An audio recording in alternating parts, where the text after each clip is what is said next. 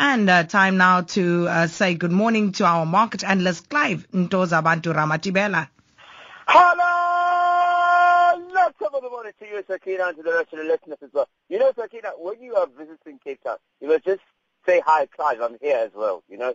And then, you know, who knows, you know, one thing leads to another. Maybe I pay for something for you, and I pay for lunch or dinner or something. I'm just saying in person. I'm not going to say anything. Let's pass on. Global stocks have slumped, and that's deepening the Asian crisis there. Some portfolio managers are opting for profit-taking, Clive. That's what they call it, Sakina, when they want to actually dump stocks. It's they call it profit-taking. So that's what's taking place currently in most Asian markets, including the European markets as well. So appetite for equities continues to sour in all of Asia's areas. We saw the oil drop as well, significantly below the $32 mark yesterday. That was quite concerning. Asian markets also, the shares fell most in the week, Sakina, which means that obviously the currencies were also hit hard. The dollar did sort of come back slightly yesterday. I don't know if you noticed, but the rand has been significantly stronger. And that is obviously because everybody's anticipating that we're going to have a good budget speech. But nonetheless, the important thing is that the emerging market currencies are a little bit under the nose, a little bit under the blanket, simply because of the fact that we're seeing a lot of profit taking. And when you talk about profit taking, people take their profits, and people cut their losses and say, this is what we want, this is what we want to get.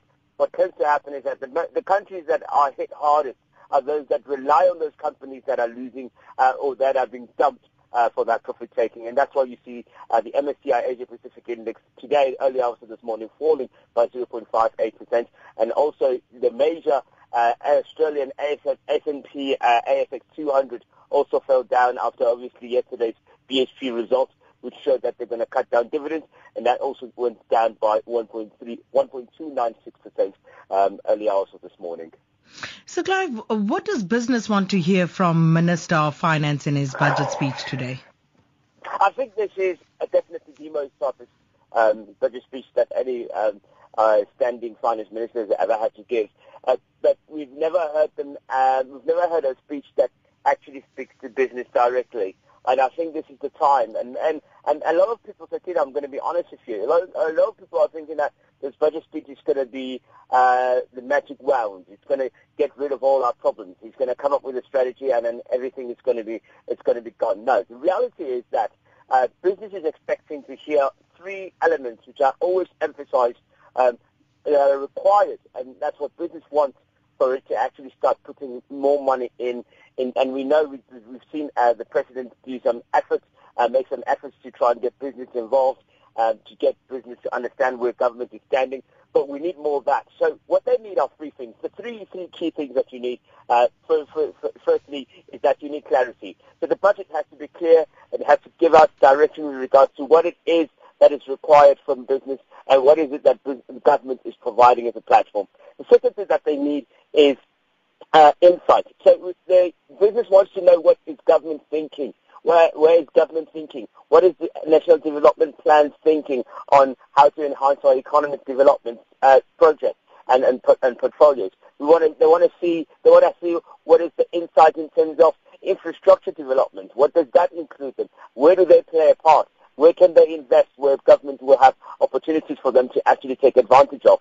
Because they'll be able to take those and use them in their strategies going forward in their business planning as well. And then the last one, Sakina, is what we call perspective. Perspective is a directive. It's something that gives you an indication where the government is going, where the government is headed, what it wants in terms of business to support it. So, for example, the key challenges in the country, the national challenges in the country, unemployment, inequality.